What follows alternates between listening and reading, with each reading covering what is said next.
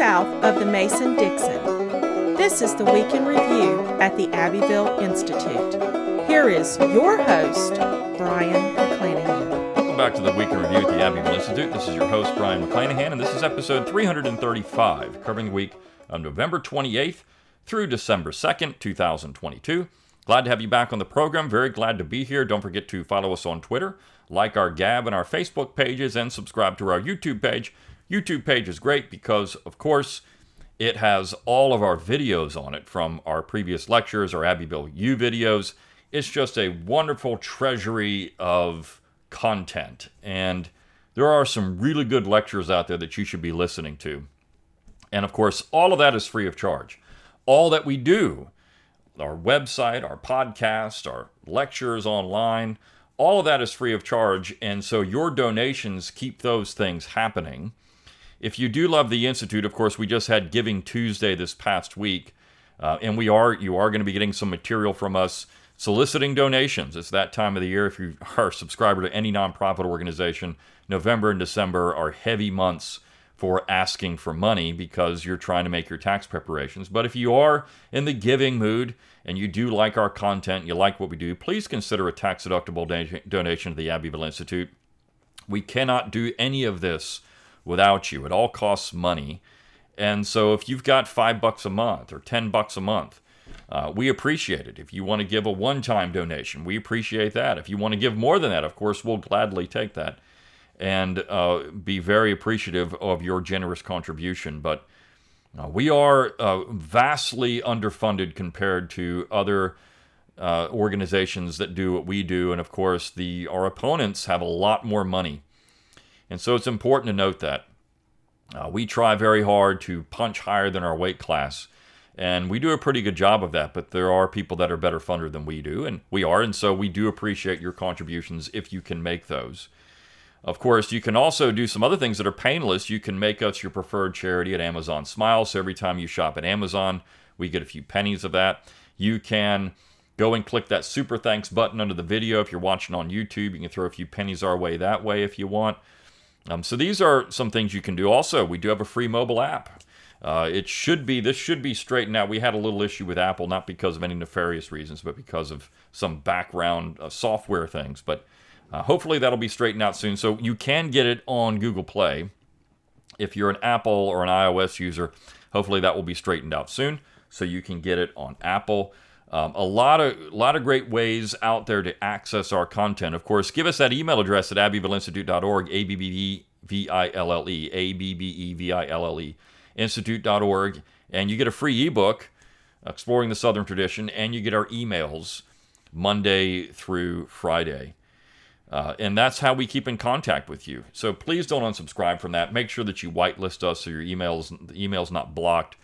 Um, we do appreciate it if you can uh, contact us and have communication with us that way. It's the best way to do it. Now, of course, we're coming back from a week off. Uh, we had a very brief podcast last week and a couple of articles last week on Thanksgiving. Uh, this is our first full week back, and we'll have a couple of more weeks before we take another break for the end of the year. We will not have any new content really uh, beginning the week of December 19th uh, until the first week of January. So it'll be about two weeks if we don't have anything new. There won't be any podcast during those weeks. So we've got about two weeks left of content. And uh, that's, I mean, we, we always do this. We always take a couple of weeks off for, for the holiday season. So I hope you have a very, very good and restful Thanksgiving uh, and that you'll have a very good and restful Christmas as well. But let's talk about the material for this week. This is an interesting week. We focused a lot on Southern women. In fact, we had uh, two pieces about Southern women, and um, and one and two pieces written by Southern women. So um, it's a it it's an interesting week. Um, the first piece I want to focus on is a lecture that Karen Stokes gave at our 2011. I think it was 2011. Let me go back and it might have been 2014. Uh, 2011, excuse me, yeah, 2011 summer school. And uh, the title of the piece is The Political Economy and Social Thought of Louisa S. McCord. Now, if you're not familiar with Louisa McCord, you should be. Uh, there are a couple of very important antebellum Southern women. McCord was one of them. Augusta Jane Evans was another, uh, who were pretty popular uh, throughout the United States. Uh, Evans, Augusta Jane's Augusta Jane Evans, had the most popular book in the United States in 1866, St. Elmo. And in fact, the uh, the plantation that she wrote that about, it's in Columbus, Georgia. It's not really much of a plant. It's in the middle of the city now. But it was on the outskirts of town, and, and when she wrote the book, it was in the name of the plantation was El Dorado at that time, and they renamed it St. Elmo in honor of the book because it was a bestseller.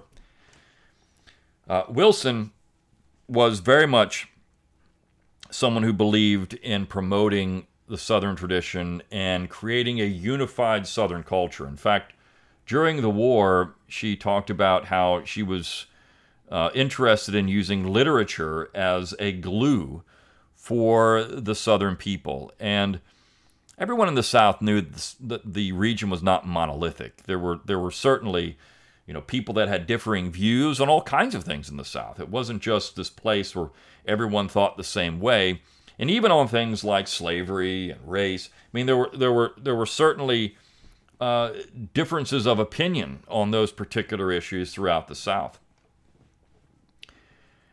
but they all had shared a a common set in her mind of core beliefs that could be best articulated through uh, literature. Uh, we know that you know, Southerners were not monolithic in religion.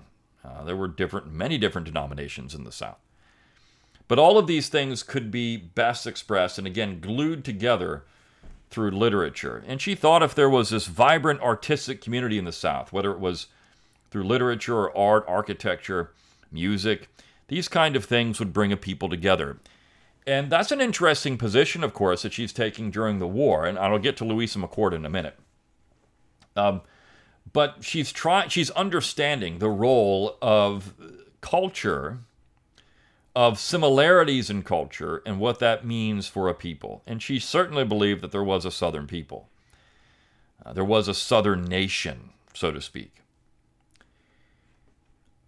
We see that in the south today the things that hold it together are these kind of cultural things whether it's music or food uh, food is something that Southerners all recognize, and it's it's cross. It doesn't matter your race or anything. People in the South eat the same food, um, to to varying degrees, but they eat the same food, and um, they understand the same cultural things. You know, now it's it's uh, football. You know, football is if you've never lived in the South and you've never been part of college football season in the South, it's something completely different than you see anywhere else in the United States.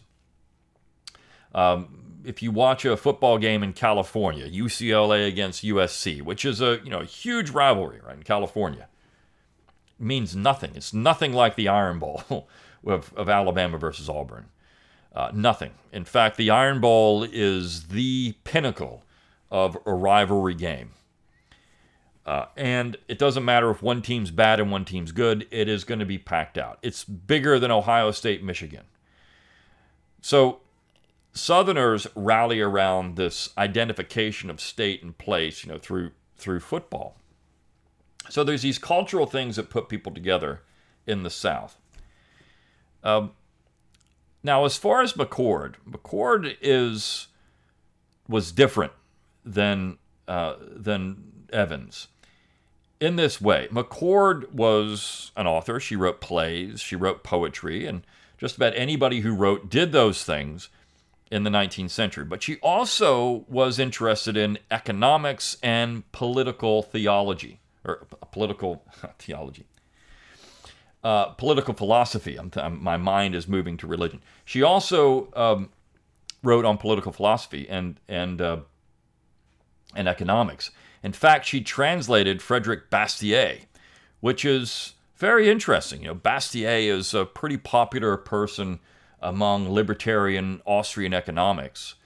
Uh, and uh, McCord was writing about Bastiat in the middle of the 19th century, translating his work. And um, these are this is amazing because McCord was ahead of her time. you often get this perspective in the South that Southerners believe that women should just uh, do nothing and sit in the plantation and fan themselves all day and not have a brain and not think about anything. But when you go out and you actually read letters and uh, you read what Southern men said about women, they enjoyed the company of intelligent women. In fact, it's been argued that the South had more college educated women than any other section in the United States. They would go to finishing schools and they would learn not just uh, the manners and customs of Southern society, but they would also be educated. Now, they weren't expected to use this in a profession, that was for men, but they were educated and they were dominant figures in Southern society. And again, you go back to someone like Evans in St. Elmo. If you read that book, first of all, McCord and uh, Evans were very hard on communists. They didn't like them at all. They didn't like they didn't like 19th century feminists. They thought they were destructive to real femininity. They thought they were destructive uh, to a stable society, and of course, a woman's role as a mother and as a as a stabilizing force in the house women were supposed to be that force that kept society together. This is what Evans talks about in St. Elmo. She was very educated. In fact, to read that book, if you're going to need a dictionary handy and have some deep understanding of history because she is very well educated in those areas. And uh, if you if you read it, I mean, her point was that uh, her, the character is Edna Earle is her name, but the point is that you know well-educated women are very powerful and strong. They don't have to have a career. They don't have to be what they call blue stockings, uh, but they can be powerful forces in society. They didn't need to be involved in politics because they're already involved in it at home. And this is kind of the Spartan attitude of women. You know, we we are we can rule men because we're we're mothers of men was the idea. And so you would create this very masculine society, but would be softened at least a, a, a tad by the role of women in it. And uh, in the book St. Elmo, uh, Edna Earle is uh, fascinated with a man who is a scoundrel, and she eventually gets him to convert to Christianity, and he tames his ways, and he is essentially softened by her his desire to be with Edna Earle. So it's women controlling the way that society functions.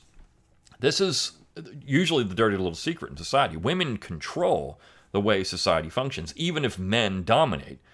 Because if women make things hard on men, men will then respond. And that is, again, something that we don't even think about in modern society anymore. And so when you go back to the piece that uh, Casey Chalk wrote on Monday, uh, those pesky Southern women, he brings us up. In fact, his last paragraph is really interesting. He says, uh, I don't know what the future holds for Southern women. As a son, husband, and father of Southern women, I'm, of course, biased. They're, they've certainly been a blessing to me. I am, for one, quite glad to know Southern women are a thorn in the side of elitists attempting to flatten the world into one big homogenous progressivist dystopia in which careers matter more than children and self actualization more than God. For despite all the bluster about multicultural tolerance, that's precisely what people like Attiah seem to desire. And he's speaking of a progressive columnist who um, says things like at the beginning, um, you know, Southern white women are the foot, lady foot soldiers of the GOP's agenda. We will not get free until that changes. Um, you know, she is certainly um, very hard on the South and Southern women in general, particularly Southern white women. Um, but this is an, an interesting situation. Uh, she she um, you know, Attiah calls herself, you know, very proud Georgian, uh, but um, she, of course, is playing identity politics. Now, that's part of where the piece on Thursday fits in. And it's a piece by Barbara Marthal. If you don't know who Barbara Marthal is, she's spoken at our conferences several times. She's written for our website. uh, a lot. Um, and she is African American, and she goes to reenactments. She's very proud of her past. She was, her family were what she calls free people of color. Um, and she likes to talk about the complexity of Southern society, but yet uh, that in that complexity, of course, there were common things. And she doesn't like to be pigeonholed into a victim. She doesn't like to have people that are in her family characterized as villains. It's this way that Attiah, and what Casey Chalk was talking about, this victim mentality that Barbara Marthal refuses to subscribe to. And if you've ever seen her talks, and we have several of them out there on YouTube, again, I mentioned YouTube, where you can go and watch these old uh, lectures that we have. If you've ever seen her talks, she's a great storyteller and she's very interested in stories and how stories convey uh, certain, of course, cultural norms and uh, traditions and how they're handed down through generations. This is exactly what women did in in the antebellum and postbellum period, up until really we've started seeing the breakdown of traditional society. Uh, she talks about the power of story, and her pieces often have this little bit of storytelling in it, and they're really good in that way. She talks about her family um, and how she did have uh, you know slaveholders in her family, but she was from uh, a group of people that were eventually freed and then settled as free people of color in uh, the Upper South. Her story is fascinating. Uh, even her her own personal story, her backstory. She was she described herself as a a, a, a, uh, very vehement leftist um, who uh, was one of these people that would have been like Attiah, very uh, upset about uh, what was going on in society. Then she started to realize. She actually talks about a book uh, that's entitled "Black Property Owners in the South," and she starts. She says she realized that there was a much more complex story here that needed to be told about Southern society and different groups in Southern society, and particularly again women in Southern society, and how all that worked out. And so you put all these things together. You put Chalk's piece together where he's talking about uh, this the role of women in society and, and, traditional Southern women. That's what he's getting at. And then you look at Louisa McCord, who was in many ways a traditional Southern woman. Now, most women worked hard in the South, and just as they did in the North, particularly on a farm. Uh, they were they were definitely going to work hard. Uh, most women were not Louisa McCord or Augusta Jane Evans, who had time and energy to write the way they did. Now, McCord fascinatingly enough, I mean, her eyesight went bad by her 40s, and she couldn't really write anymore. Because she couldn't see the she couldn't see to write. Uh, we take again for, for, granted things like glasses and corrective lenses that help us as we get older, but McCord had a hard time with that because she couldn't see. Of course, her home survived uh, in Columbia, South Carolina, survived the burning of Columbia, but um, she wrote about that and how horrible it was.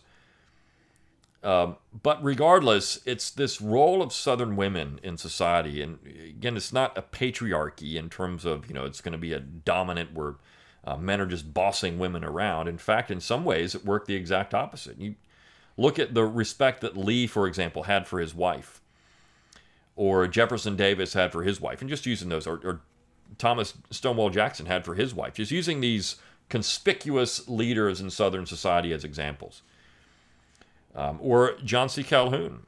Um, when you look at the Petticoat Affair, which, if you don't know what that is, and during the presidency of Andrew Jackson, uh, there was a lot of uh, problems in his cabinet because of uh, the women, the wives of the cabinet members who refused to associate with Peggy Eaton. Peggy Eaton was the wife of John Eaton, who was the Secretary of War, and there was a rumor that Peggy Eaton came from a rather uh, poor upbringing.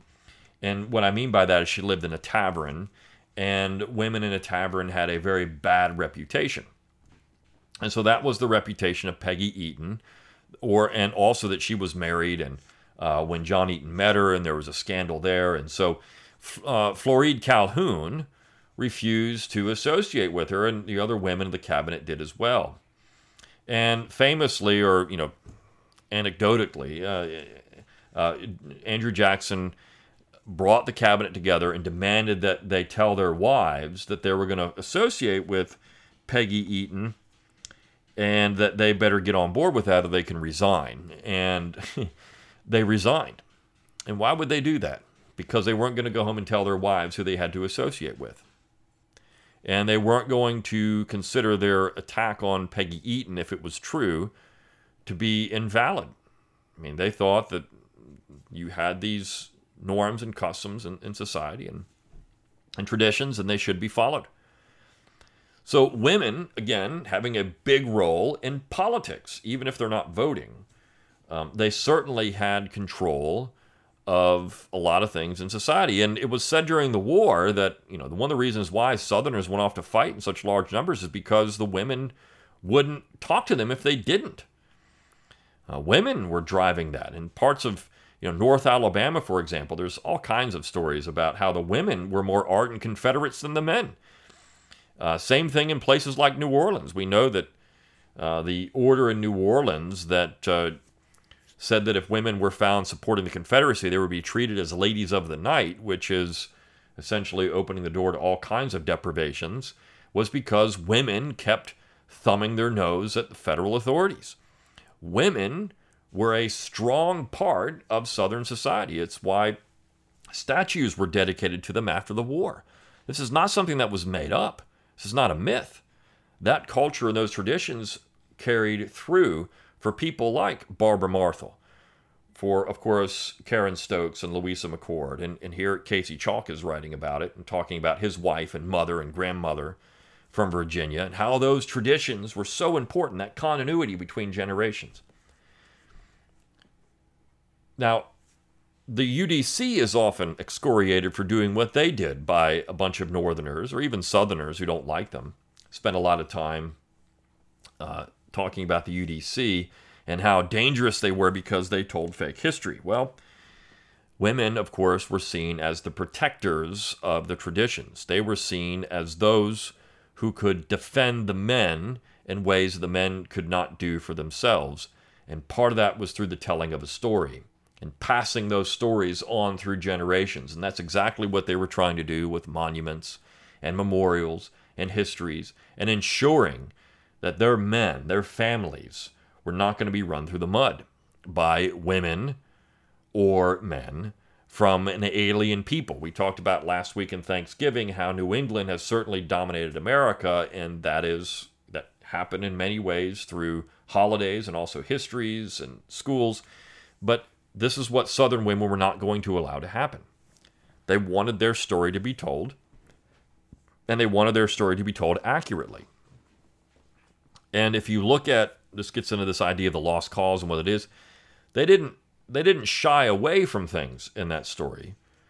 Um, they just simply reiterated what people were saying about the North and the South before the war. This is where those Thanksgiving pieces last week also come into play. Because even in the 1840s and the 1830s, even in the early 1800s, 18 teens, Southerners weren't necessarily on board with this Yankee holiday of Thanksgiving because it wasn't traditionally Southern. And all that stuff is great. I mean, all these pieces, Louisa McCord, I mean, we could go on just about Louisa McCord for the whole entire podcast, but I want to get to the last two pieces because they're fun too. And um, again, this, this week was really interesting. We had a piece by Jack Marquardt uh, writing about Southern humor in Congress. And uh, Private Allen is, uh, is one of the funniest people, it was considered one of the funniest people ever to be in Congress. And um, there was a time when you would have more humor there than you do today. The people that we elect to Congress now are, are simply boring, uh, to be honest. And not just that, uh, they're they're vapid. There's they're empty suits. There's not really much there between their ears. Uh, they're about image and shock value. But it used to be that Congress really was a place for people to go and have serious debates about about important issues and um, to crack a joke here and there.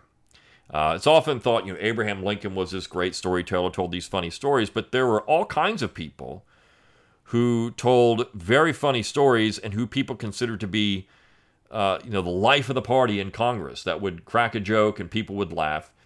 And John Allen, uh, Private John Allen, as he called himself, was hilarious. And so um, the story about that is. Um,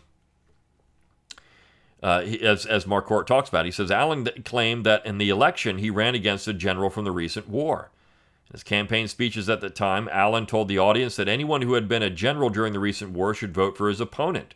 But all those who were privates who guarded the generals while they slept should vote for Private John Allen.